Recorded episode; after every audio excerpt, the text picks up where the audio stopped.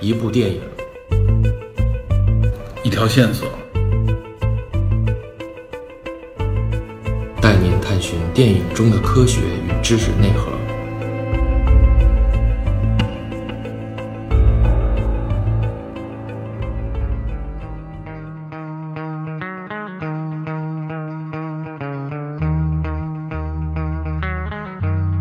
Hello，大家好，欢迎收听本期的电影侦探，我是 Peter。啊，我是 Metal DP，今天我们给大家聊一个非常经典的题材电影啊，这电影本身也很经典，对吧？碟中谍，对对对，首先这是一个经典的，应该是间谍类的影片。啊影片嗯这种影片应该还是从上个世纪，应该是从五六十年代开始流行。就因为冷战背景吧冷，战背景，还有一个就是二战的背景，这些对一直延续到现在啊，是一个特别热门的一个影视类题材吧，谍战类，对谍战类谍战类的的影片，这应该算一独立的。呃，那么《碟中谍》应该算是近二十年以来吧，嗯，应该在两千年九几年到两千年吧，对对对，应该在影坛上面非常著名的一个谍战系列。大 IP，这个谍战系列有几个哈？咱们这次谈的《碟中谍》，其中还有是比如像《零零七》啊，《谍影重重谍影》，重对吧？这重些都算是。这是几个比较著名的特工形象，没错没错，嗯已经成为系列的形象了。所以说，我们今天聊这个应该也是一个热门。应该现在咱们今天这是八月初嘛，嗯，北美对已经上了吧？北美是七月二十七号上的，对。然后我也看到一些口碑说的还是相当火爆的，还说是这个系列以来最好的一部啊，给嗯出这么高的评价，对，因为这部影片我觉得，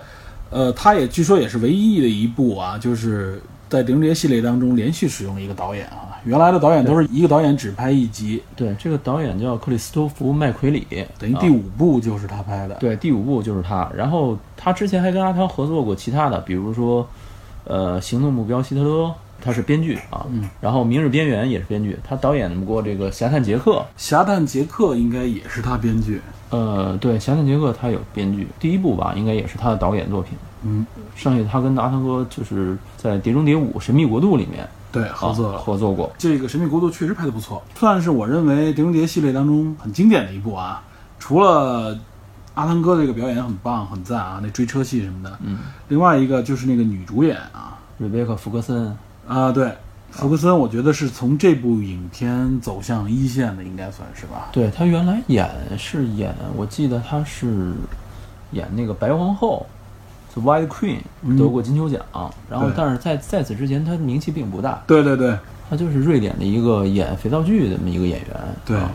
编剧稍微提一下啊，嗯编剧除了这个导演自身兼任编剧以外，还有一个麦克瑞编剧叫布鲁斯盖勒。嗯，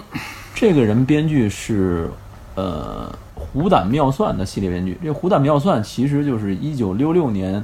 那部美剧的，实际上就是《Mission Impossible》，对吧？对，就是就是原来那个《碟中谍》系列的前身吧。最早的《碟中谍》原初版《碟对中谍》， 《碟中谍》就是六六年那部电视剧，然对后对对，包括音乐也是从这儿传承过来的嘛。对它是《碟中谍》系列的整个所有的《碟中谍》影片当中，它都充当了这个编剧吧，应该算是。这几季都有他嗯，然后然还有后整个系列里面，他也他也担任了编剧工作吧。从九六年的《碟中谍一》开始，对，然后等于说他把这个原来原著的这一些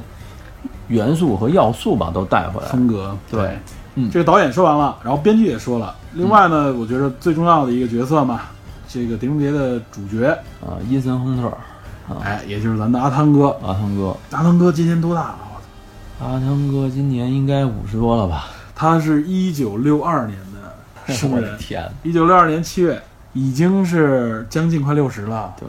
然后他是八六年演《壮志凌云》出来的，对，就是应该是他最火的一部，最火的一部最早最火的一部影片火的一。部哎对然后塑造这种美国帅哥硬汉的战斗机飞行员啊，对对对啊那个印象非深常刻家喻户晓。然后后来就是八八年演《雨人哎，对，那部影片它里边他的演技，他和 Dustin Hoffman 合》，作对的，，他的是演他技是非配常角了，当时对的他当时他是是配角，嗯，然后九六年开始演第一部《碟中谍》的时候，就开始呃围绕他自己打造这部 IP 就开哎始成型了。对对对，嗯，我记得啊，是夜访夜访吸血鬼哎，夜访吸血鬼，他演的那个吸血鬼那个形象，我记着啊，我说是阿汤哥当时已经很有名了嘛，嗯就一线，一直到现在阿汤哥还是一线啊。说那是阿汤哥最接近奥斯卡奖的一次，哦，是吧？这么厉害是他的表演在那一次非常好，这么厉害九四年的啊《夜访吸血鬼》，大家如果喜欢阿汤哥的话，可以看一看这部影片。在那部影片里边，他的表演说和他以往的风格有很大区别都不太一，样包括扮相什么各方面，哦哎，都是不错的，这部片子我印象不深了，我就记得几个镜头可能。是吧？他我记得他当时就是一个长发的吸血鬼，嗯对，长发长发，然后这个面很白的那么一个样子啊。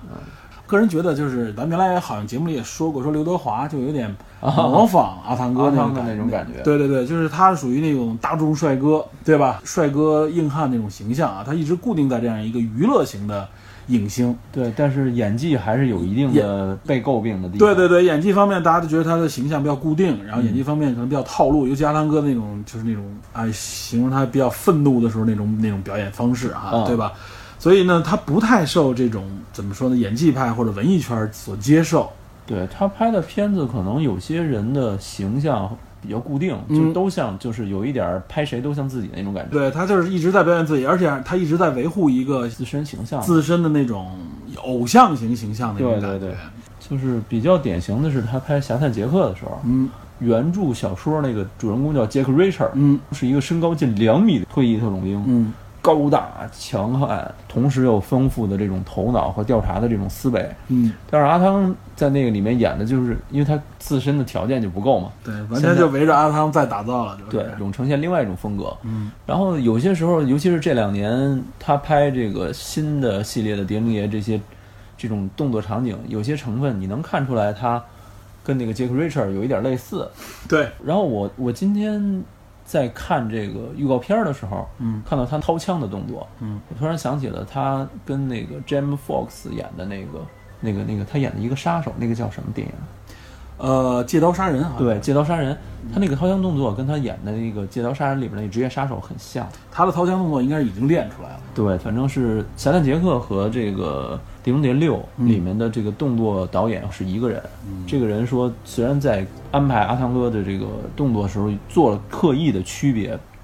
但希是望啊不太一致哈。对对，但是但是阿汤自己也有一套训练方法。嗯他说他总是先完成自己的训练方法之后，再来对训练这些。对嗯然后他本人可能也受到一些影响吧，做某些动作有点类似。咱们回顾一下阿汤哥的一些影嗯片啊。刚刚你说这部《借刀杀人》其实还是不错，我个人觉得也相当我不觉嗯错。得还 OK 啊。对零几零四年的嘛。嗯，阿汤哥有几部影片啊，我觉得值得大家去一看。刚才说的这个《夜访吸血鬼》，嗯，包括你刚才说的《雨人》，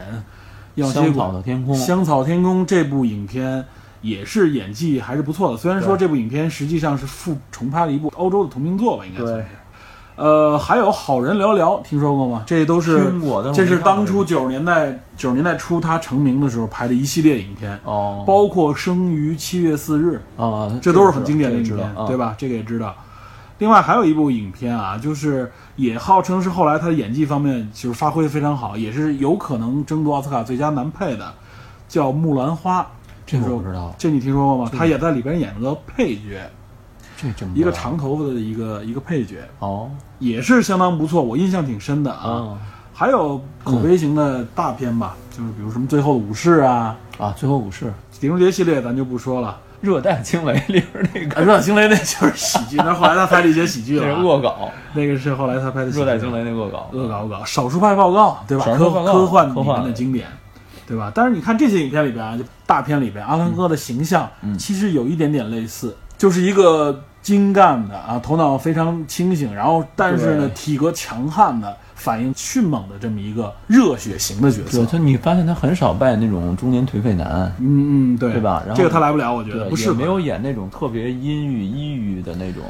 所以相对来说，《借刀杀人》里边他演的就就很相对很冷了，《对借刀杀人》里那边个基本上对，但那是是一个是什么？他是那嗯是个一配角，其实上是个，他演个杀手嘛。对他演的那个等于是一个执行特殊任务的一个反派了，算呃是对，他对演吧的反派。对，但是他行事风格跟正派没什么区别，只是目的不一样。对，哎，你喜欢橄榄球，你应该知道他有一部著名影片《甜心先生》，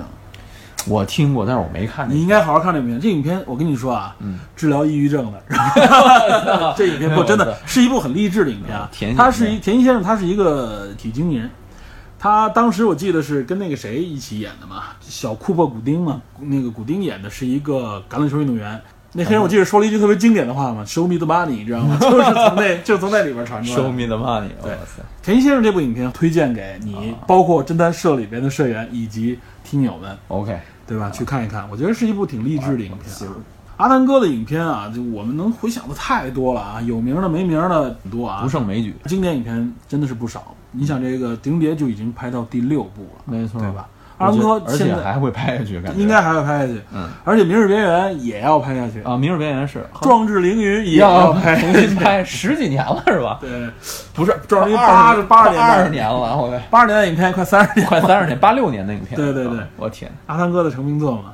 对，然后还有好多很多这个很有名的，什么世界大战了之类的这些啊，阿汤就你感觉是一个很拼的，对自对己要求极其严格的，直到现在仍然非常拼。所以五十多岁他能保持一个仍然不错的身体状态，嗯哦，这是很令人佩服已。经是五十多岁后半夜了，也不不 不，在欧美，尤其是演员，五十多岁应该正当年。五十多岁，对，尤其男性，对，尤其男性，男性对吧？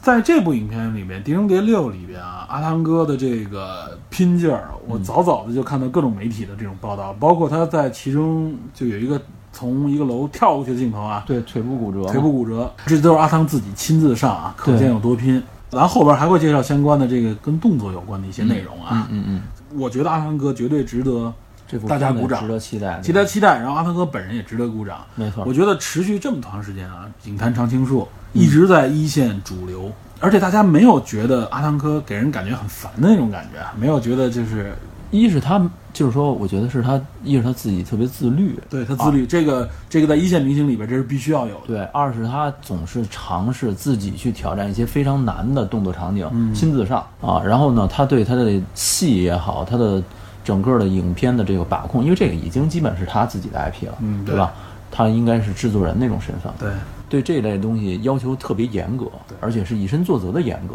这个很令人敬佩。对啊，这是阿汤哥的一个情况啊，嗯咱们说的比较多，因为毕竟是是阿汤的一部电影啊。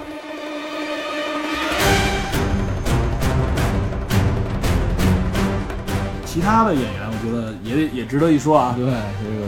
大超亨利卡维尔，哎啊，这部影片里边应该算是一个男配吧，应该算是对应该是一个跟他有非对常跟他有对手戏。非常重要一个男派。他在这里演的这个角色好像是 CIA 的特工，叫 Walker。嗯，但是呢，好像两个人剧情的设定中呢，跟阿汤演的这伊森亨特不是特别对付，两个人是被迫同样去解决一个危机，但是在过呃，程中产生了一些矛盾。好像这么对，一应个该设定啊有点有点一正一邪哈，对，有点亦正亦邪的感觉。但是应该我觉得从预告片里来看，应该不是反派，说不好是吧不好啊说，不好我现在就有点腹黑，因为你现在如果要是对方反派不是特别出名的话，嗯，嗯，这个片子好像戏剧的这个结构就要弱一点。嗯嗯啊，如果有一个特别强力的反派，尤其是能动作场面对标的话，可能会更精彩。这是我的想法啊。嗯啊，亨利卡维尔当初你想想，鹰眼跟他也是一开始对标嘛，对，呃，Jeremy Renner 是他那个团队这个 IMF 的一个员一个成员嘛。对，鹰眼鹰眼鹰眼是拍应该是拍复联四，所以没法回归嗯，对啊。我估计可能因为这个原因就把亨利卡维尔请过来了。对，克林海尔也算是一个有力量的 IP 吧，算是他反正每部影片里边应该有一个巨星跟他合对对作合作的这种，就是那个黑人 Win Rims，嗯啊，那个就是一个胖胖的，特别憨厚，在这里演一黑客吧。对这个演员电脑专家相当于对是，这个演员特别有意思啊。这个演员是出生在纽约哈兰区，就是黑人聚集地嘛。嗯他演低俗小说起来的，啊，对他比较早了成名，对他现在其实他完全已经退居三线了，我觉得都啊，在这里边也就是打打酱油，知道对吗，？但是但是演技还是值得肯定的啊。这个人在九七年这个一部电影吧，叫《Donkey Only in America》，九七年里边扮演泰森的职业经纪人唐金，嗯， 这个有名，好多人演过唐金是吧？因为这部片子获得了金球奖迷你剧或电视影电视类最佳男主角，这哦应该是他个人最大的成就了， 啊，也就是在演技上面是有建树的。有功力。另外还有一位对吧，西蒙佩吉 Sam，Page 对吧？这个喜剧元素，他已经在各类大 IP 里边充当搞笑角色了。这个前阵咱们聊《头号玩家》的时候就有他。 对，其实，在那个《星际迷航》里边，他也是负责搞 笑。 哎，我觉得这片儿里最够最逗的是什么？我查资料的时候说，Sim Page 本人在拍《碟中谍六》的时候，嗯， 练出了八块腹肌，对，连他都练出了八块腹肌。被阿汤哥带的是吧？对，如果说这个事儿是真的话，那么可见整个这个团队都是非常非常拼 的。嗯，啊很，亢奋的一个状态。然后剩下的可能还有一个女性角色叫 Vanessa Kirby，我最开始以为她是科比的老婆，后来一想不对，这姓儿应该姓布莱恩特，啊 因为科比媳妇儿不也叫 Vanessa 吗？嗯，然后她在这里演了一个 CIA 的一个人员，戏份可能不太多啊。嗯，呃，有一个著名镜头就是从她那个晚礼服那裙子里蹬出一把匕首，蝴蝶刀。哦哦哦哦，对对，然后那那个那个镜头在预告片里很漂亮。对，对， 她演这个人物好像外号叫白寡妇，哇塞，白寡。对应黑寡妇。对，这个我估计也是个故意的。然后，咱回到这个影片啊，咱们介绍了这些演员，因为阿汤的这个《碟中谍》里边都是明星演员嘛，所以有的说。嗯，这个咱们介绍完演员以后呢，因为这个影片我们没看过，我们只看了预告片啊，对吧？根据预告片，我们刚才就说了一些情节了啊，嗯，简简单介绍一下这个公开出来的《碟中谍六》的一个剧的剧情，对，大概说的是一什么故事？就是呃，汤姆克斯演的这个伊森亨特嗯带领他这个 IMF 小组嗯，接受了一个任务，好像是护送一个核核弹，要么就是一个核的原材料。反正是一个跟核相关的一个装置。对，然后在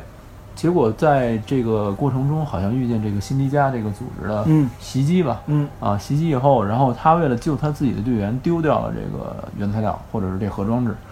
然后 CIA 就委派一个特工，这个特工就是亨利·凯维尔演的，这个特工应该叫沃克，嗯，来协助汤姆·克鲁斯这个小组追回这个找回追回这个东西嗯，然后整个过程就应该是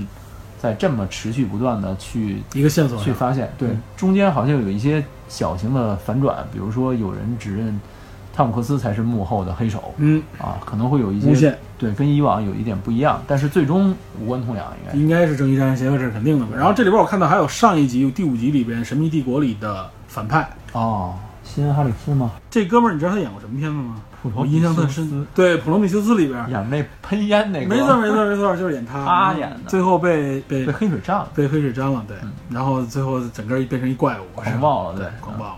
而这哥们儿这形象看着就挺刁的，知道吗？嗯挺看着邪，然后很邪，所以他在这里边演了一个对反派。这个西恩哈里斯在预告片里边也出来了，里边有押送他的这个环节，对吧？哦，是不是根据跟之前的这个相关的一些这个反派的组织还有关联？我觉得还很有可能，可能也就是增加整个戏的复杂程度吧，相当于是这部戏里边好像登场人物还是很多的啊。，对，非常多。还有一个演 CIA 官员就是沃克，就是亨利·卡维尔上司的人，嗯安吉拉·贝塞特，啊，这个黑人女性也经常是熟脸儿，也经常在各种片子里边，黑豹里边，黑豹里，边他妈，对他黑豹的母亲。然后这个演员最恐怖是什么？他已经六十多岁了，对，看着完全不像呃对看着不像，而且黑人反正有一些是看着一直童颜永驻那种感觉。对，而且他身材保持特别好，非常夸张，比非如常说，比如说说那谁，比如说萨缪尔杰克逊三本杰克逊也七是十了，我看快七十了，对，也是保持还可以嘛。嗯，这个情节里边儿介绍完了，基本啊嗯基本是这些是吧？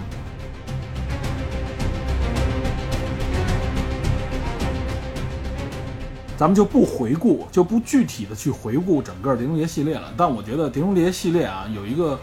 最重要的元素，嗯就是它每一部里边都会有一个超难的一个动作场景或有几个动作场景。对，尤其成是为这影几片当部中，，对，尤其成是这为几影片当中不，它其实从第一部开始就有，第一部《碟中谍》里边它就是到那个密室里边部那一滴汗，吊着威亚，对，那一滴汗，对对对，就是那个是成为他的《碟中谍》 的经典。经典镜头，对然后所有的《碟中谍》系列里边都会有经典的动作场景啊，，对，包括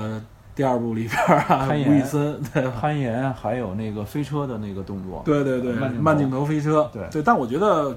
第二部是我相对来说最不爱看的一部，第二部有点太软了，啊对，有点儿太慢了，对全是慢镜头了。然后第三部的经典镜头是什么来着？你还记得吗？我没印象，第三部啊，第三部《碟中谍》的那个经典场面，我就记得那个上海，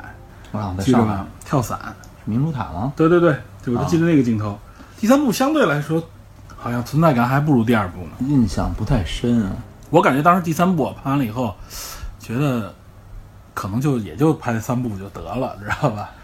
没有点想到，对，没想到第四部，哎，那个迪拜塔的那一段情节非常经典对，把整个影片的非常明确的一个视觉方面的一个形象，包括，嗯哎，那个谁应该是第三部出现，不应该第四部出现了吧？辛佩吉，对，辛佩吉，对他应该是辛佩吉是第四部出来，他的存在能够调节一部分紧张的气氛，对，好像是从这第四部开始，他的班底就开始渐渐成型了。对，对，这以种他为中心，然后旁边一帮这个角色围绕着他对，然后中间有这种高科技的穿插。这个战斗小组对啊，形成了，形成了。对，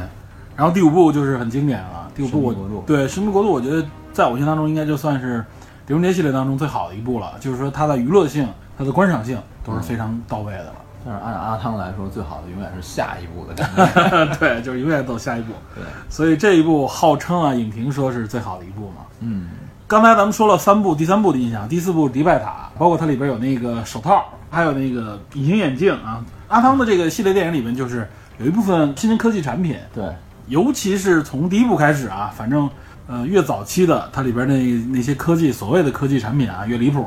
知道吧？越到现在呢，可能相对来说给人感觉更接地气一点，嗯、就是好像之前有点太幻想那种感觉。对，有点科幻。尤其是首先说它那易容术，对啊吧？易容术那个就不大可能，对吧？有一点，嗯有对，点易容术飘。达不到达不到那么那么强的东西啊。然后还有就是它各种，无论是以网电脑网络为主，还是说以各种高科技的这种秘密武器啊，嗯，都其实没有那么厉害。对，但是放到这影片里边无可厚非，呃，它本来烘的托气氛嘛。它的卖点就是高科技和动作场景。对啊，一更个多现代谍战那种感觉对嘛。紧张刺激，就是它跟零零七不太一样的地方。零零七是那种浪漫，对闷骚优雅的那种特工去执行任务，嗯而阿汤那种就是激烈的、高调的去拯救任务、拯救世界一那种场感觉，秀的这种对感对觉，对，就是秀那种感觉。就是也符合他个人特点嘛。哎，第五部的经典场面，一个是摩托车追车，扒飞机，扒哎，飞机一开始的那个扒飞机，对就是阿汤哥自己上的。对，那个反正看的我挺惊的。对，阿汤哥很拼啊，动用的这个设施也很齐全。对对对，然后啊，这部影片里边应该据说有四个经典的战斗场面啊，对从预告片基本能看到。对，预告片都有。第一个就是厕所的打斗，厕所这的个打斗卡维尔跟阿汤还有一个亚裔是吧？那个亚裔角色应该应该是个反派，从这里来看，对对那个吧，亚裔的那个演员叫梁阳，嗯，呃，听着应该是华裔了是吧？就是他本人肯定是国人，嗯然后但是他现在入没入外籍我不知道。他不是什么朝鲜或者呃不是韩国的，不是他八岁开始学武术，嗯，然后这个梁阳这个演员九五年在这个武术比赛中获得亚军，然后九六年开始去演这个杂技，啊演杂技出身。啊，后来他可能他在世界各地巡演的时候就接触过各种各样的这种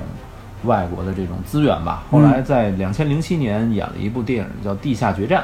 开始进入电影圈儿。啊，在这之前，他演了《加勒比海盗四》，还有《X 战警》的第一战，就是 First Class，嗯，还有《天幕杀机》零零七的《天幕杀机》，他都出演。然后在都是这种动作配角，都是动作配角。在一五年的时候，他演了《原力觉醒》，他演那个 Finn，呃，其中一个帝国士兵吧，应该是风暴风暴兵。 那完全看不到 脸是吧？对，但是在这里面，好像据说这场厕所的战斗戏拍了四个星期，哇塞原定是拍四天。大超在里边那个动作也非常帅啊，非常猛，哦，非常硬。他那不止拳拳到肉了啊，拳拳拳到墙，柱子都给砍，都一拳给打崩了，哇塞，这个真的是非常强啊！ 也有点大超的感觉。从预告片里看，哇，紧接着也是配合音乐，对，据说是动非作导常硬演对每天都在调整不同的这个角角度度，嗯然后让这个场面看起来更火爆。这个片子好连贯性像更好啊。对这个好像场景就在电影开头的没多久嗯哦，据说是这样啊，嗯到时候可以关注一下啊啊。。这个场景反正 是这是这是，反正预告片里能看到的厕所搏击，对啊厕所搏击这个第一个对。比较火的。这个然后顺带说一句啊，嗯这个国外现在的动作戏，尤其是这种搏击戏，嗯，在剪切和构成吧，就是动动作作导演设计方面，动作导演、动作设已计，经不弱于我们了。对，原来有我记得，比如说像这个《骇客帝国》里边对啊，还是咱们的原版也，也对原原家班儿好像对是，原版也，原版也后来现在基本上我看很多都是就是美国自己的或者对外国外自己的这种动画。就是他的动作团队会剪辑，然后也会设计，同时能保证演员的相对的安全吧。对，然后他这种以往的欧美的动作特技都是这种飞车，嗯，然后这种爆炸。爆炸，对吧？就是这种场景，现在开始肉搏，它的原来的欧美的动作肉搏呢，基本就是拳击那一套东西，而且其实也都是就是一两拳解决问题的那种感，对觉。就是你打我一下，我打你一下，对一来一往。对，然后后来呢，是因为受了怎么说呢，香港电影啊，或对这个中国电影的这种功夫片的影响啊，对对然后开始大量的启用这种华裔的动作动作演员班底吧班班底对然后整个的这个包括动作导演，对，然后他们结合武行的这些动作戏吧，它吸收了你这里面华丽、漂亮腿功之类的这没些，错，包括打击感，对这个力道，嗯包括这种视觉效果。对，然后它回归到现在呢，就是说它把原来美国的那种啊简单粗暴对和咱们这些华丽的啊表演性质杂技一样的这些动作戏揉杂了一下，嗯对他现在有一种就是说偏实战，更惨烈、更激烈。对，而且也更有观赏性。对，现在翻回头看一些以往的一些动作场景，你发现就是越早的嗯，美式的动作片儿显得那个打斗越傻，对，然后越偏这几年的时候开始有一种。啊，双方的镜头的角度的不断切换，然后打击的这种抵抗啊，包括这种嫁接啊，都是不太一样了。对，因为原来动作戏就像你说的，它都是爆炸呀、追车呀、什么各种啊，对吧？枪战之类这种内容。现在这动作特指就是搏击了，这对种动作啊，尤其搏击在两千年之后啊，在西方也是越来越流行这种。没错没错对，所以它这方面既不缺专业人员，也不缺观众的这个群体。而且他们特别善于学习，对，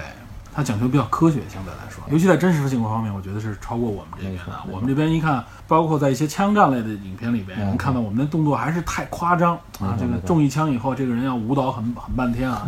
扭动着各种这样的激烈的扭动的你在说说哪部？很多很多类似的影片啊。其实，呃，如果看到过那种真实战斗场景的时候，中弹的时候那种感觉和你想象的完全不一样啊。没错对，它的坐力什么也没有那么大。嗯对，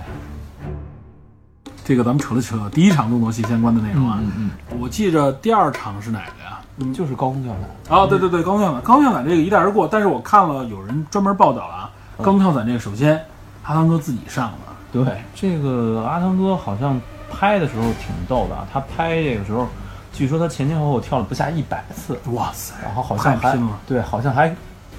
还考了一个相关的资格证。他这个应该是高空跳伞，然后等于是低空才开伞。对，这个好像一个专有名词叫 “hello”，简称叫 “hello”，然后嗯这个叫高空低开这么一个名词术语吧，就是高说跳低开，反正对是高空离开，就是说，他从两万五千英尺左右的距离，大概相当于八点三千米，嗯跳下来，降到两千尺的时候，嗯然后把伞打开，嗯、结合剧情可能就有一种秘密潜入嘛，因为特别小的人，嗯，但是拍的时候就比较有危险性，因对为高空的时候面临几种危险，第一是缺氧，对第二是体温很难保持，对，所以这个时候可能而且容易说白了跳着跳着失踪，万一要掌握不好动作，对吧？对然后而且他拍摄也不好拍。啊，他拍摄的时候他们打造了一个世界上最大的一个风洞机。嗯风，现在体育项目里面也有这个。，对他们最开始在那个上面嗯练，自己做了一个，然后呢，为了降低缺氧的这个风险，去打造了一个特殊的头盔。头盔啊、嗯那个头盔好像说是又是道具，又是专门吸氧的。对，然后保温服就不用说了，每天上飞机之前先吸二十分钟纯氧，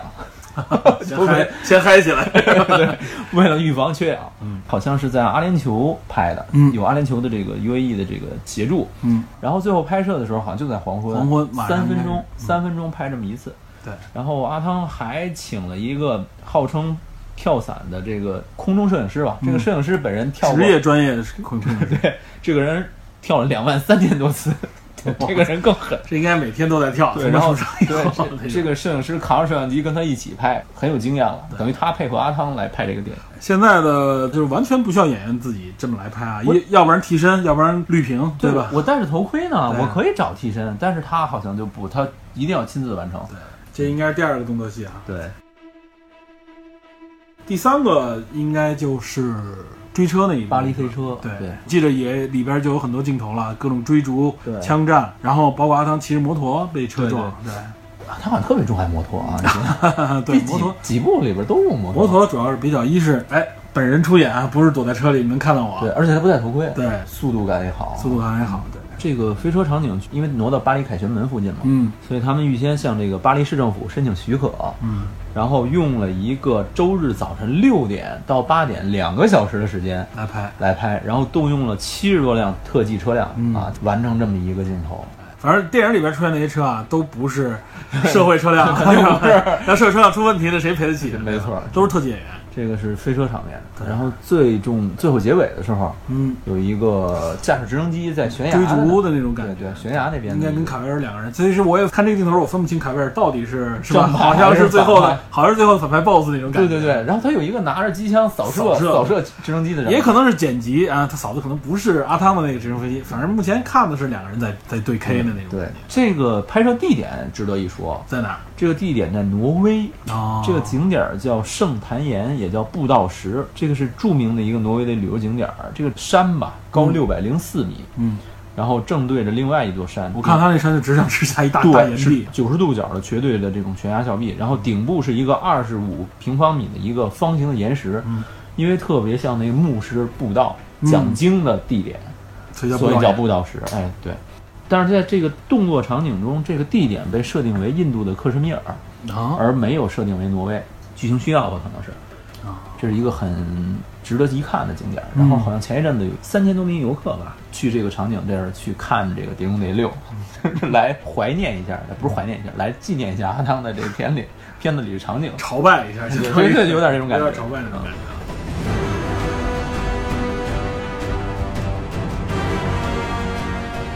预告片里面能看到，就是这四个激烈的场景啊。对，但是我觉得应该还会有更多的对细节。这影片说白了就是去电影院过瘾去，对，，就是过瘾。这就是刺激过瘾。这个可能相对来说烧脑的那种感觉会少很多，知道吧？但是它还是铺设了一些谜题在里面的，只不过它的谜题给你感觉啊，它不是让你去解谜，对对它只是给你意外，它只是给你感觉里边有很多很华丽、很复杂的机关啊，对或者说是设定啊，或者说是一些关系，或者说你看这个这个这个最后这个问题，眼瞅着就解决不了了，嗯到最后生生的就被阿又汤 给解决了 对。对被阿汤解决了，他一些超出正常判断的哈，对，它就是一个呃明星的大的加上一个 IP，嗯，来形成这么一个刺激过瘾的这么一个大片儿。对。这个刺激过瘾啊！我不是为了堆砌特效而堆砌的没错没错，它每一个特效的作用啊，给你增加紧张气氛也好，或者推动情节，嗯，都是有很关键作用的。它环环相扣，而且这里边的东西给你感觉啊，更符合时代的这种潮流。对，我反观我们一些能够看到的一些啊，也号称是在特效方面花很多钱的一种堆砌出来的东西 啊，那个东西真的给我感觉，就我还不如不看呢，知道吗？阿那修个罗吗？ 一部神秘的影片， 是吧哇塞，三头人！对， 就是很包括国产什么什么封神啊之类的。哦呦呦天，，好家伙！这类影片就是我们的那些特效，一那水平，我觉得啊，这也跟三线的这种网络游戏那个特效水平差不多。其实有些特效，你单从从特效角度讲可以，但是特效是为剧情服务的。对，你拍出来以后非常的空洞，还不如我没有呢。你是不是在影射最近刚刚还正在上映的一部影片啊？哪 部？敌啊，这个不不，这个徐老怪啊，这个我我反正朋友圈也发这个评价，我是说他完全就是走火入魔了嘛，就是对徐老怪其实就是他，这更适合当一部电影的编呃监制，监制监制或或者说是我真是觉得他是做视效导演都可以。对。呃据说徐克本人画分镜非常对对棒对，画风很漂亮，我觉得是这样。就徐克由于随着电脑 CG 的这种发展啊，嗯嗯，他把以前很多想象拍不出来的东西啊，对，都拍出来了。没错，他的精力就都扑在这上了。对他反而原来你像很多影片写意型的，他那特效大家一看就知道是假，包括《倩女幽魂》那种影片，嗯你看的时候啊，很多东西就是搭一棚子或人扮。但是他的那他正是因为他在这些特效方面呢，他只能用写意的方法的时候，他在情节推动和连贯性上面啊，他反而有更多的笔墨。嗯，给你感觉整个影片下来浑然天成，给你感觉就是那个气氛特别嗯好。所以那个年代八九十年代时候的那种武侠也好、神幻也好的影片，嗯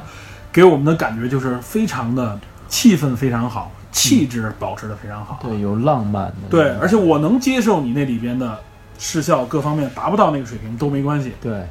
你看他那时候拍的那个《蜀山传》，《新蜀山传奇》吧，好像叫那个时候叫，嗯和后来那个让张那个张柏芝拍的那一版啊，原来比起那来版原来那版叫《蜀山剑侠传蜀山蜀山剑侠那林青霞，》，嗯对吧？还有非那常个经典。谁郑少秋、对，郑少秋、林林青霞，南海丁隐嘛，没错。嗯然后反观后来两千多年拍的那个比起来啊，特效是用了很多，但是我觉得完完全全就是特效堆砌了，不就行傻了子对不太好乱了，就是。就是他有点沉迷于特效，在对满足自己对，啊，国外这种像阿汤拍这个《碟中谍》这种系列啊，就是首先它一定是情节推动上嗯绝对的张力和这种连贯性要保证。嗯演技方面啊，也都是这样，包括台词各方面都是，他绝对没有愣呆傻的情节，没有那种是给你一眼看过去，这情节就是打酱油可有可无，然后就是为了冲口水往里边灌水那种感觉。因为他的这种剧本打磨也好，什么也好，其实是非常严谨的，呃，商业片节奏了。，对，几分钟就要出一个什么样的环节来调配，几对分钟出一个小高潮来用吸户的引感你。觉是如何？对，它是一种非常非常成熟的工业体系下，而不像我们现在还在摸索，嗯还在完成个性化。啊，它都不是摸索，我觉得更多的情况下就是，可能嗯就好多东西，就像那个阿修罗那个影片里边 似的，实际上导演说了不算，是一策划说了算，是吧？就说哎，我觉得这儿应该有什么，我觉得这儿应该有哪大场面啊，他是为了场面而场面。没错。对啊嗯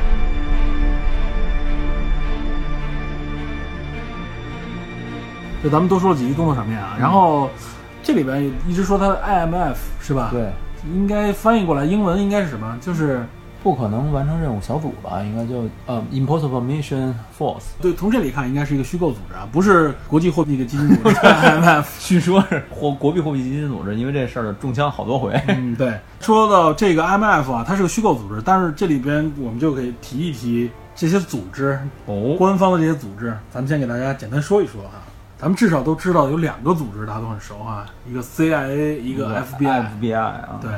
呃，美国这个是这样，它应该叫做秘密情报组织啊。其实分存在不同的部门里有很多非常庞杂，嗯各种各样的缩写。首先说 CIA 啊，CIA 是一个独立机构，完全是一个从属于中央的这么一个、啊，嗯一个一中央个情报局。嗯对，叫中央情报局的这么一个独立机构啊。然后呢，其实国防部下面有很多情报组织，啊，那就美国国防部下面也有很多国情报组五织角。大楼下面。呃，对，可以这么理解吧？你像很多影片里边也偶尔也会有五角大楼的这个镜头嘛。对对它对五角大楼下边有几个相对来说比较有名的啊，有一个国防情报局叫 DIA，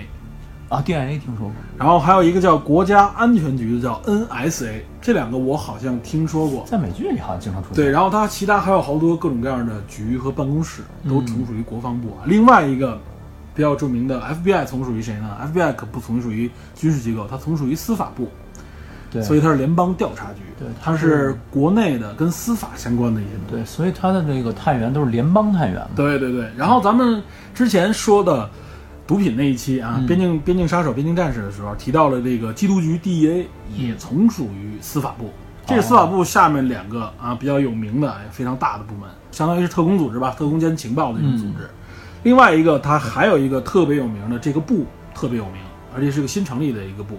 国土安全部。是国土安全局。呃，实际上是个是部了啊嗯它是部、国土安全部，它是这个组织实际上是二两千零三年，我记得两千零三年才正式成立好的，像是就是因为九幺幺对九幺幺以后才成立的。，对成立的，然后它整个涉及就是国内的一些反恐啊，反恐国内的这个安全，嗯，它相当于是已经是美国的联邦内阁部门里面第三大的一个部门了，非常庞大哇，权力也非常多，比如说它里边涉及到了有这个呃海关及边境保卫局。哦，然后移民移民服务局也从属于国土安全部啊，移民服务都熟悉于国土对安全，局然后这个联邦紧急事务管理局，美国的这个海岸警卫队，知道吧？哇也塞从属于国团建部。然后移民及海关执法局，然后美国特勤局，这啊些都特勤局都属于。对，同属于国土安全部。所以咱们看好多美剧里边有很多跟国土安全部相关的内容。就国土安全那个那个那个美剧不就是整个类似就的围绕他们来对的？对对，然后另外还有两个部门也有这类的情报组织机构吧，嗯一个是财政部，一个是国务院，美国国务院。财政部 对，财政部有一个，美国财政部这个是就说说白了啊，就针对自己本行，就是叫做恐怖主义和金融情报办公室。 啊就切断恐怖主义资金来源。哎，对，这个归属于财政部。然后国务院里边有一个美国情报研究局，它相当于应该是一个从属于国务院的一个研究类的一个调研类的组织。我插一句啊，嗯这由此我想到，据说最恐怖的组织，权力最大，嗯，然后没人敢惹的，不是上述这些传说中的 CIA 啊、FBI 啊这些。你说是美国吗？对，美国最权力最大，没有人敢惹的是美国税务局。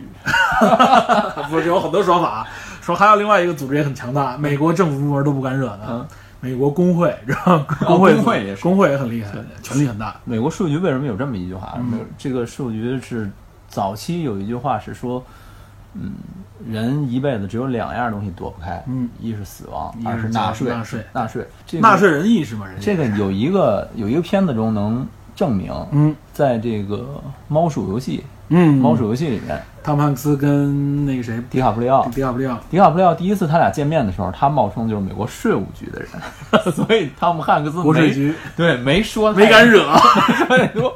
那么点儿一小年轻儿给唬过去了。哎，对对不起，兄弟国税局力量大嘛，是吧？ 就是美国税务局，据说你要逃税的话，能追你到天涯海角，嗯对嗯真的非常可怕。啊，这是咱们插一句，就是说明美国的这些安全部门也好，执法部门也好，其实是非常非常多和庞杂的。嗯庞杂非常多，而且就是可以说部门林立嘛，也是。对，然后可能分工也比较明确。对虽然有交叉，也有交叉，也有肯定交叉啊嗯肯定是有交叉的。在咱们看很多片子里边，在跟 FBI 本身就有交叉，就本涉及到本土的肯定会有。然后 FBI 经常跟各地地方各州的警局有交叉，没错是吧？两边抢生意也好，或者说这个抢证人之类的，没是错吧，这个美剧电你影要抓这个人是我证人，是吧？经常有这种情况发生，是吧？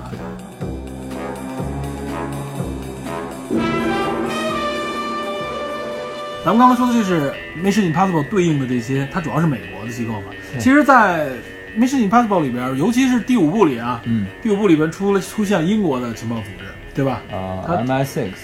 对，这里边就有英国两个比较著名的啊，一个 MI6，一个 MI5 嗯对，一个情报六，一个情报五处，对，一个五处，一个六处啊。这个主要出名还是零零七出来的哈。呃，对，主要因为零零七，对零零七是把情报六处带出了名儿。不，其实情报情报五处也很出名。情报五处主要是好像是有点反侦察、反间谍那种意思啊，但当哦然实际上也有重叠。但是情报六处 M I M I 六主要针对的是海外，哦，所以零零七呢就是各地跑嘛。零零七的特点是什么？你看，啊，就像你刚才说，这是一个浪漫的一个间谍剧嘛。然后它每一集应该是以一个国家为主，哦，体现当地旅游风情特色、文化特色的一个。和美女特色，嗯对对对，主要是带一个美女啊，各国的美女，不一定是一个，原来的什么苏联啊什么的，嗯，对，包括有中国呀、对南吧？美南啊，美的对吧？北欧的，哎，有非洲的吗？非洲的好像黑黑黑人的应该有好，像有吧，有没中东的对吧？但演员就有很多了嘛。对好几代了，，对，就我们从这里边来看间谍戏啊，嗯首先，零零七应该属于最浪漫的那种啊，最浪漫、最不真实的，因为我觉得就是零零七了。对，因为我我说一下设定啊，嗯据说零零七这个这詹姆斯邦德在小说中设定是什么呢？嗯，每天要抽七十支雪茄，哇，每天、嗯啊，就雪茄和烟嘛，应该加一起，然后喝只喝那个 dry martini，martini、嗯 martini 还只能是摇匀的，不能是搅匀的。然后喝还不知道不知道喝多少，每天要跟美女是吧？对啊，有这种有这种情感来往 对。然后身体从来身体接触从来不健 身，从来不健身没见过他健身，反正对，然后每次到哪儿必报自家名号，然后呢詹还姆斯能邦德 对，从来能全身而退，就是非常不真实，代表男人的浪漫。然后随随身带着各种高科技的啊嗯神秘对武器，对由他的那个叫季博士吧，对，为他提供。后来好像那个老头儿去世了以后，还换了一个年轻人，换了一个年轻的，对反正精通各种网络科技，嗯，啊、然后精通各种驾驶技术，对吧？枪械使用，对，在苏联格斗术 驾驶坦克追 人家，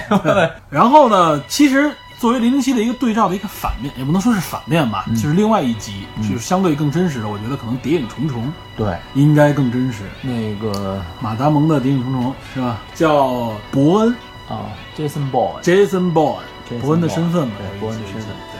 呃，Jason Bourne 也有小说，但是 Jason Bourne 在影视作品里边，他体现出了风格就是更真实、更冷峻，更冷峻，嗯然后呢，基本上不拖泥带水。对，没有这种怎么说呢，复杂的情感啊、浪漫的东西啊，更多的就是，嗯尤其是对他的一个追杀，而且对他的追杀往往都是来自他原来的上级组织美国这一方对，半岛时计划之类的，想抹去他这方面相关的一些信息，对，在为了追杀他、这个剿灭他，或者说追捕他的过程当中，体现出各种各样的科技手段啊，对，反侦察，对，然后这种近身的格斗，以及说利用身边的这种现成的嗯工具任何工具对来完成这种反杀，对啊完成任务或者完成这种达到自己的个人目的，对，它这里面更多的就是说没有复杂和华丽的工具，没有然后然后都是现成的，呃，无论格斗也好，或者说是枪战也好，都是相对于来说更冷酷、更血腥、对，嗯更直接，更直接，而且它更血腥一些。没错，然后我认为这个《碟中谍》处在这两部影片之间的这么一个位哎置，，有点这个兼顾浪漫啊、科技啊，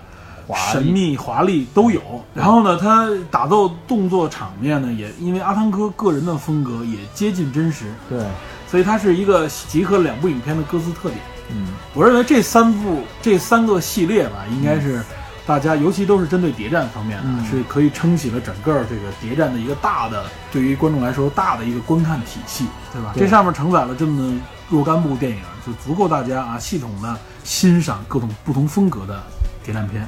对，它给我们更多选择吧，偏重不同的方面。然后呢，可能大家各有所好吧。没错，嗯实际上啊，这你看这三部影片啊，三个男性嗯都是一线男性啊，零零七因为时间太长，他得老得换角儿。嗯，据说卡维尔有可能会接替这个谁，成为下一任零零七啊，对是吧据说他跟零零七是有有渊源的，是对吧？吧？据说最早的时候，亨利·卡维尔、还有萨姆·沃辛顿，嗯还有丹尼尔·克雷格，嗯，他们仨，在演《皇家赌场》那部戏的时候，嗯他们最后是三个候选人，就他们三个。然后亨利·卡维尔因为制片人认为他当时太年轻了，太帅太年轻了，太年轻了，所以就没有选他。嗯然后丹尼尔·克雷格相对成熟一点，就担任了新一任的零零七，一直演到现在。对，啊，据说那现后来在还是还是比较成功的，对，但是据说现在亨利·卡维尔又有希望重新去接替。接替啊，我觉得挺合适的。他的呃，你看啊，我对零零七开始特别熟悉的是当年的查尔斯布鲁斯南，皮尔斯伯啊，皮尔斯皮尔斯布鲁斯嗯南，皮尔斯布鲁斯南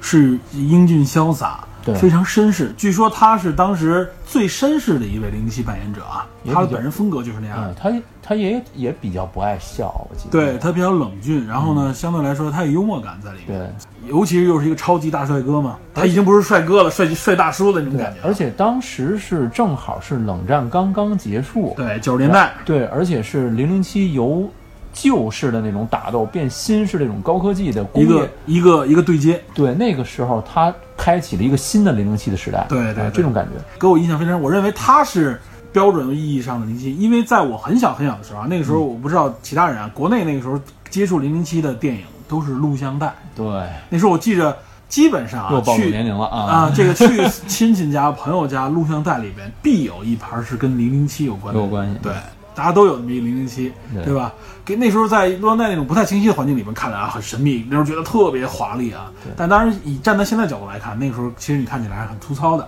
没错，什么各种大战太空城都出来了，这种啊，这种充满那种浪漫科幻的那种感觉想法吧，啊对，科幻想法，然后，嗯，布鲁斯南将他拉入到了更接近现实，然后又很华丽，很而且对摆脱了那个完全的冷战背景吧，对应该对是对嗯对。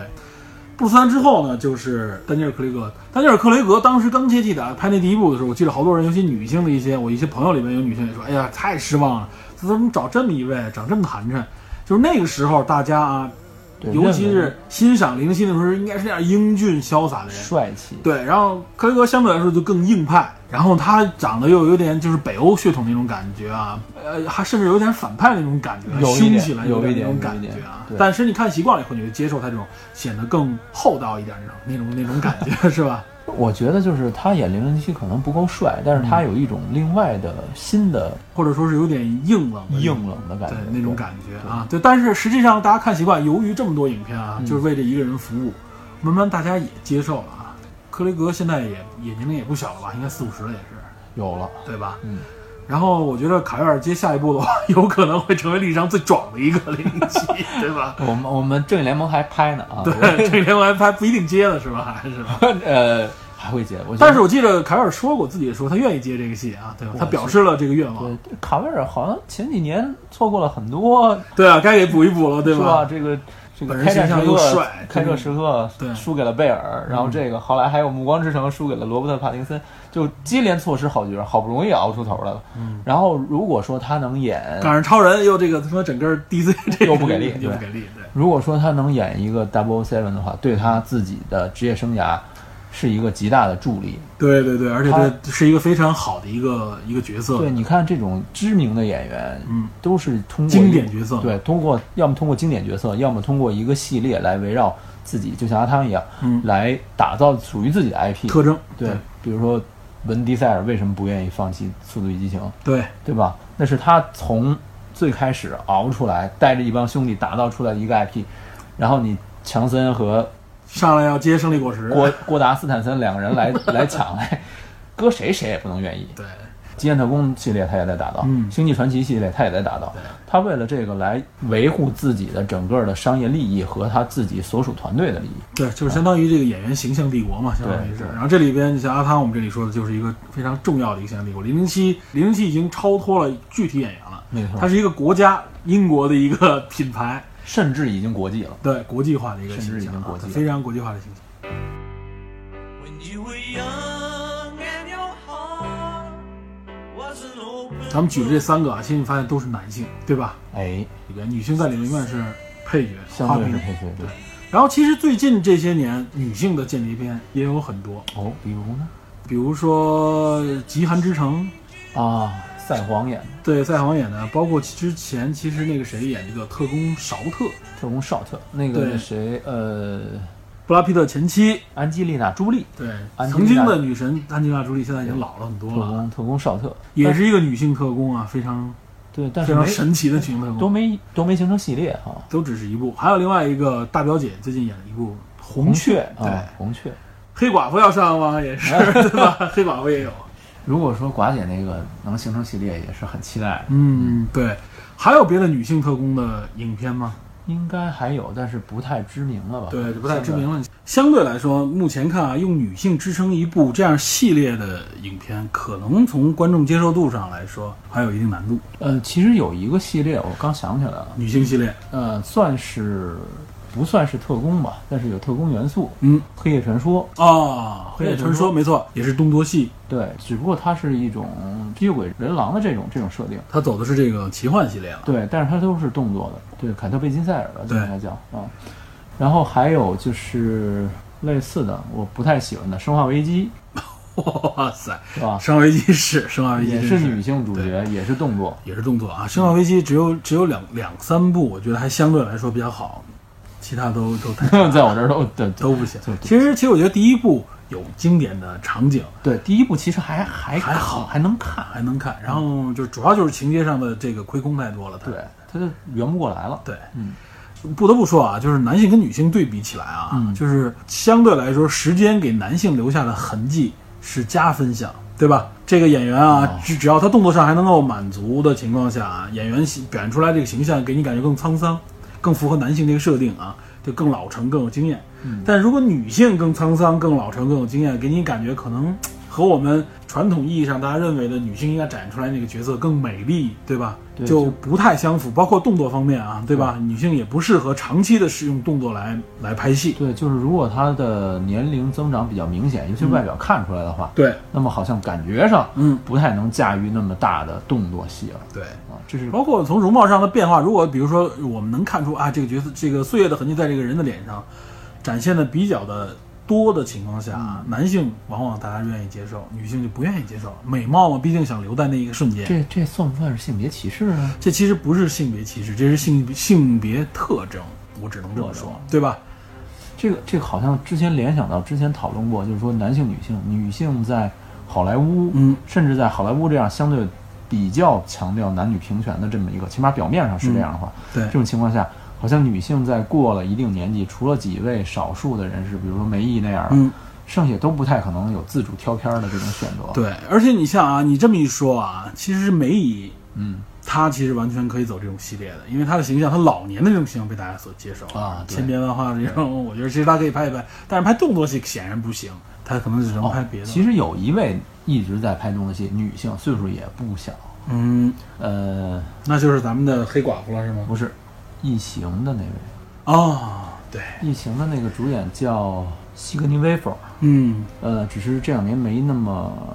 出彩儿了。对，而且她的动作戏相对来说动作少一些，更多的是枪战或者说是一种冒险的那种对感觉。对，而且她也是逐渐苍老，嗯，但是她还在一些动作场面、动作戏上出现。而且他因为异形的这个奠定啊，他在很多科幻里面大家都愿意对，出现这个角色，她他有一种和熟悉感。对熟悉感，而且他的风格好像跟科幻比较搭，对神秘科幻那种感觉，对吧？呃，咱们说的有点远啊，由由碟中谍说这个女性女性间谍啊，女性间谍，我觉得有一部影片大家可以近期关注一下，就是刚才咱们说的《红雀》。红雀，对，红雀，我觉得这个影片为什么这里要提一句啊？我觉得它实际上有一种有一点点女权的感觉啊，对就是想提高女权。对对对，它表现了红雀这个前苏联的色情间谍，相当于是对色情间谍吧，然后后来衍生为一种怎么说呢？就是在现代的这个俄罗斯里边仍然存在的这么一一种，嗯他们叫做呃燕子燕子也对这里面叫红雀啊，对吧？写这个小说的人就是 CIA 工作了三十多年的一个老探员，哦这是他第一本小说。这哥们儿叫什么呢？叫贾森·马修斯，在中央情报局当了三十三年的职业特工。哇塞，所以他写这个这本小说挺受关注的。然后，但实际上被这个电影里边拍的有一点点加入了一些女权的这种色彩。时代色彩，对他，首先在影片里边，他成长的过程啊，相当于是受到了虐待啊，这种不惜为这种性方面的这种虐待啊。对，这个东西还真不是空穴来风，是真实存在过的，有很多信息可以交叉出来告诉大家。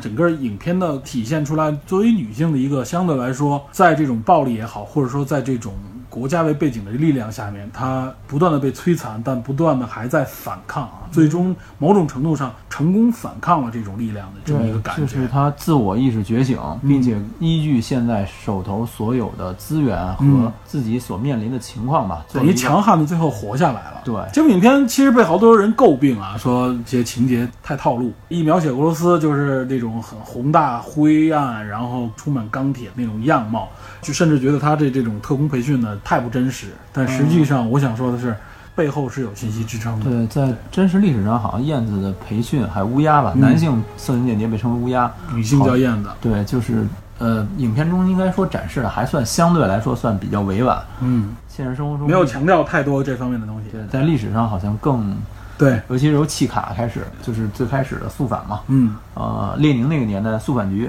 开始契卡，然后到斯大林时代的克格勃，嗯呃，一直到现在的叫什么？就是国际情报局。国际情报局对就是俄罗斯了，现在是，对就是前身是克格勃，对，这其实就是你还仍然可以认为它就是 KGB。对，然后，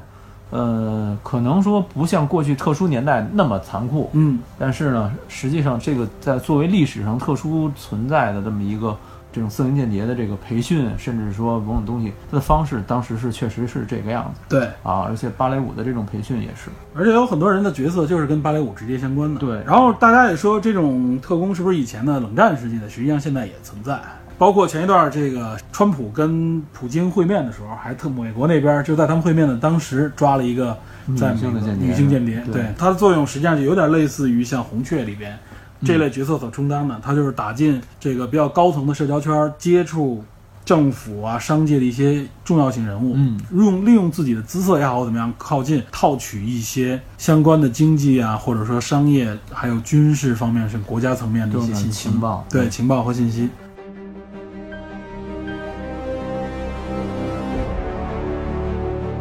你还记不记得从九六年开始到现在啊，狄龙杰系列里边他的敌人应该不是固定一个，对吧？不是，他没有说一直连贯的有一个幕后大 boss，但是好像这几部最近这几部，从第四部、第五部开始开始有关联了是一个人，嗯，他把这个关联性给你做出来，就啊后边是一盘大棋，有更大的阴谋，对吧？咱们回到电影层面来看，嗯，好莱坞是强力的电影的 IP 的输出者，对吧？这不用否认。嗯，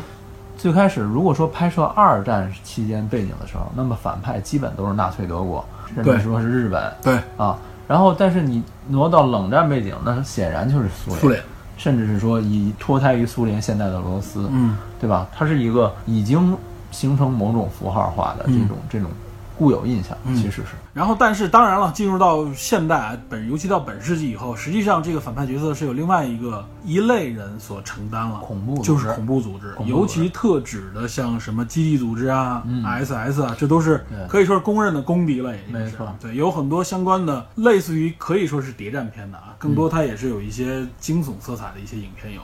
比如说，有一个著名的女导演凯瑟琳·布格洛那谁拍摄詹姆斯卡梅隆的前妻吗？对、他拍摄的这个《刺杀本拉登》，然后还有这个拆弹部队嗯对《拆弹部队》这两部很经典，尤其是《刺杀本拉登》，我特别喜欢。劳模姐是吧？啊、j e s s i c a Justin，对，杰克·詹斯坦我特很喜欢。她其实演了一个，在这部影片里边演了一个真正的女特工的，甚至你认为她是女间谍的一个形象啊。哦她在这里边演的很接近于真实，她没有共动作场景，她说白了有就是一个文职人员，不是以体力见长，不是一个体力见长的，然后他最多有潜入这种工作，打听一些情报啊。嗯然后他本人实际上呢，在影片里也说，他是高中毕业就被招募到了相关的情报组织，哇，然后他被招募之后，他就针对本拉登做调查，哦，他不干别的，就调查这个事情。但是这个女人是一个很专注于工作、很执念的这么一个人。说白了，就是我认准你这个人，我一定要查到你、找到你。所以最后整个找到本拉登、发现本拉登，到最后整个任务执行，他由一个原来的一个小兵的角色，慢慢慢慢成长为这个任务当中非常重要的一个角色啊。嗯这个成长史，其实这部影片非常值得大家一看。里边还有著名的马强，知道 吗？马马强克思壮，对，马克思·壮在里面也有啊。这个我觉得，对马强演的也很好，演一个领导，你知道吗？凯瑟琳这个导演啊，拍了很多这种很严肃题材的对影片，我包对括《拆弹部队》。我对拆弹部队印象更深。对，《拆弹部队》这个片子主要是鹰眼同志对啊， ，Jeremy Renner 对他对演的鹰眼在里面也成名，包括里边除了鹰眼以外，还有那谁跟他配戏的，谁？他那个小队里边另外那个黑人就是猎鹰，哦，是吗？安东尼麦凯。没，错，你都忘了吧？我忘了回去仔细看一下，我就忘是了猎鹰。真是无人不入 MCU。对 MCU 太庞大了吧，是吧？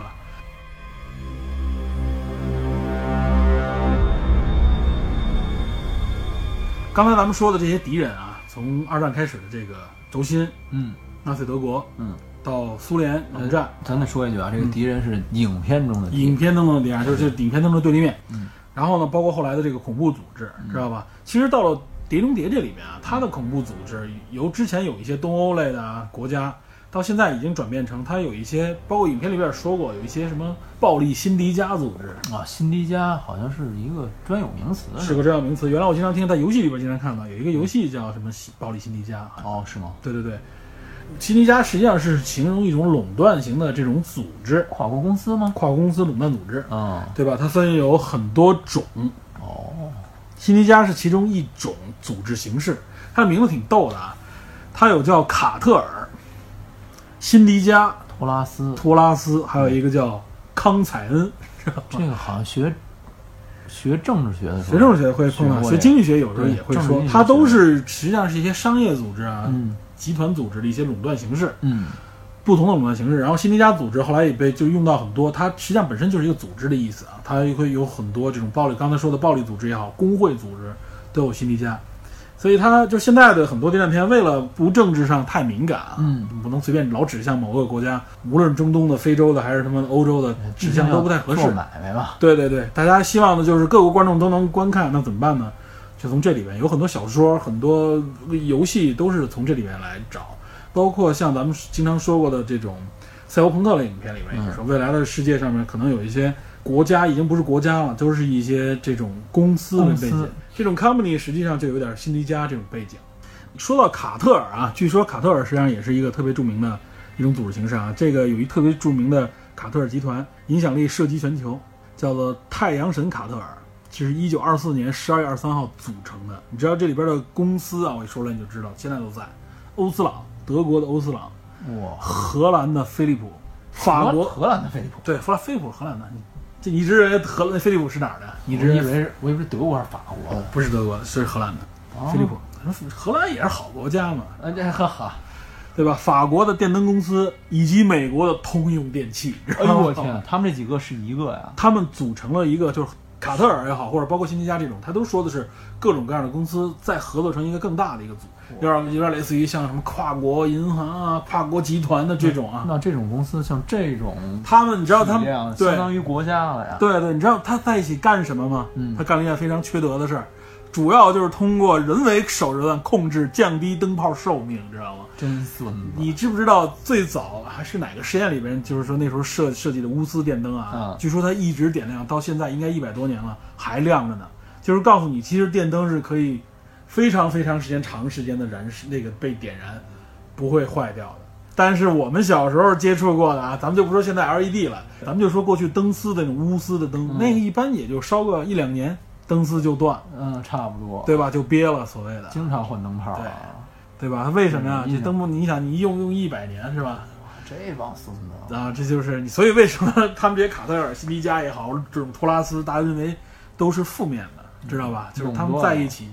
包括很多阴谋论嗯，都会有他们，知道吧？那不是阴谋论了，这已经是阴谋了，这是这这是阴谋了，对，嗯这这个是真大家知道的阴谋论。包括你像控制很多商品的价格，你像比如说有一个，据说有一个控制整个全球钻石产业的，啊，那个我听说过。矿石类的东西。嗯嗯说钻石本身的价值没多高嘛，但是它通过它的这种手段，有这么多公司合作，导致钻石一直处于一个最高级的奢侈品之一。钻石恒久远，一颗永流传哎嘛，，对对对嗯啊吧？，类似这种啊炒作这种理念，你有没有接受广告啊？你就敢这么念？ 你把这全念出来了，我不是这不是所有的广告都这么说嘛，是啊吧？钻石不都这么说嘛？呃反正就是，实际上它也是一个商业组织在后边控制啊。好像是说全球百分之九十六耳朵的所有的矿石的业务都在这个公司手都里，垄断之下，对，对所以它控制整个这个东西整的个价行格业的价格都归对它。所以说，这种行就像你说的，行业类组织是存在的，嗯，他们多多少少存在，他们能够在一些可控的范围内啊、嗯控制，嗯比如价格、渠道、售价。嗯一般你碰到这种行业组织，肯定你不能说你有一个东西，你的价格可以随便来，你肯定要符合这个行业的一个标准。希望就是说能够不伤害整个行业，对，不让这个东西立刻变，就比如灯泡，如果是从商业角度来说，灯泡一颗灯泡烧一百年也坏不了的话，大家可能现在可能还用着传家宝呢， 是吧？ 是啊这东西永远不坏，谁他妈的买你灯泡？灯泡公司都倒闭了，对吧？当然了，这里边我们就说阴谋论里边就把很多，甚至现在大家把把像比如说转基因这种啊，东西就有安插在这个阴谋论上面，这个实际上是没有的啊。我们要科学的看待啊。对，就穿科学的看待它这个事物就行啊。嗯这个东西真的不像大家说说的似的，它因为它很多东西是政府行为在后边，它不是像大家想的简简单单是一个商业行为。真正商业行为的话，控制这么大的阴谋，它涉及到人的最基础的一个东西，它不像电灯这种东西啊，嗯，它涉及到一个最最基础的东西的话，这会有问题。 然后我们就把等于说是间谍片里面的反派啊， 所谓的这个塑造出来的反派的背景，系统说了的一下哦介绍一下啊哇，就都哪一种。商业阴谋。啊对，现在反正现在包括像这种大公司，我觉得会在以后的这些文文艺创作作品里面更多的展现出来，他们可能会充当一些哎不太光彩的形象。咱们说的当时《银翼杀手》不是也是吗？都是都是最后都是 comedy。包括那个异形，维兰德公司，维兰德公司，这都著名的大反派公司 嘛，对对。而一且说一说好莱坞片里边大的商业公司，基本上都是不是没好没莱坞好料是吧？ 对，包括《少数派报告》里面不是后边也是大公司在后边。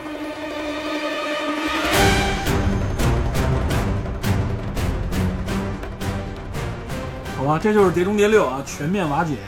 借着《碟中谍》聊了聊间谍啊，嗯聊聊特工、间谍和相关的电影。没错对应该咱们最后说一下影讯，啊。这部电影是八月三十一号呃，中国大陆上映，对，就本月月末，对对，本月月末了。让学生们开学， 然后最后一天大家看一下。我预计这部票房应该还会比较火。嗯，原则上没有什么意外的话，应该挺火的，因为《碟中谍》本身就是一个大 IP，没错，然后阿汤哥这回这个影片据说口碑各方面也不错的话，可能八月底九月初如果没有什么其他的抢戏的大 IP 的话，它应该不俗，不只不过时间安排的这不是特别好，因为国产片保护嘛，错过了暑期档，相当于嗯是是吧？这个学生开学了。这期主要咱们就是给大家做个预热吧，希望大家观影愉快。对，希望大家能够呃开心的欣赏这部电影没啊错，真的给大家带来一种刺激，带来一种满足就可以了。还是再给我们广播一下，宣传一下自己啊！嗯对欢迎大家在喜马拉雅啊嗯搜索“电影侦探”，嗯，真假的真，然后点击一下订阅，对，然后呢，也欢迎您继续在这个评论区跟我们留言互动。也欢迎加入我们的侦探侦探社嗯社，神秘的侦探社组织，侦探社这可以说是一个是吧？非常神哦秘是 吧？非常神秘的一个间谍情报组织，是吧？你要这么说，你小心点儿啊！ 你要说 I found you，哦 有一个有一个和国家无关的一个啊一个哇神秘塞组织存越在，这么说越麻烦叫侦探社，知道吧？呃我们的探员们啊，嗯藏龙卧虎都是各个领域的这个大专家咖特工，大咖，哎，对然后大家有各种各样的这种科技方面的这种嗯想法呀、意见，都可以在里面交流。对，里边有很多不同的观点和内容，是吧？对有时候也有激烈的交锋，但都是很有意思的。偏于理性，对啊对对，好，也是欢迎新的这些听友们不断的来加入我们这个啊，应征加入我们的侦探社组织。加入方法是哎，我会在我们的节目简介里边露每出，期文字简介里面对，啊，公开一下我自己个人的微信。啊，大家如果愿意聊的话，就可以先找我聊，然后我把你。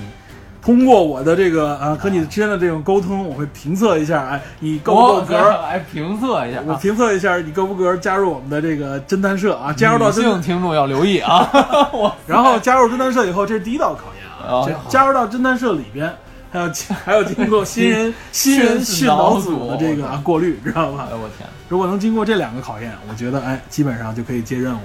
这新人群岛组们人所有人哦 啊，都都很暴力， 都很暴力，都是走暴力向的，是吧？ 哇塞，好大家吧留神留神嗯啊，。大家好请大家注意啊，啊好吧，欢迎大家来挑 战。 本期就聊到这儿，咱们就到这里了，好，感谢大家收听啊，我们下期再见，拜拜。拜拜。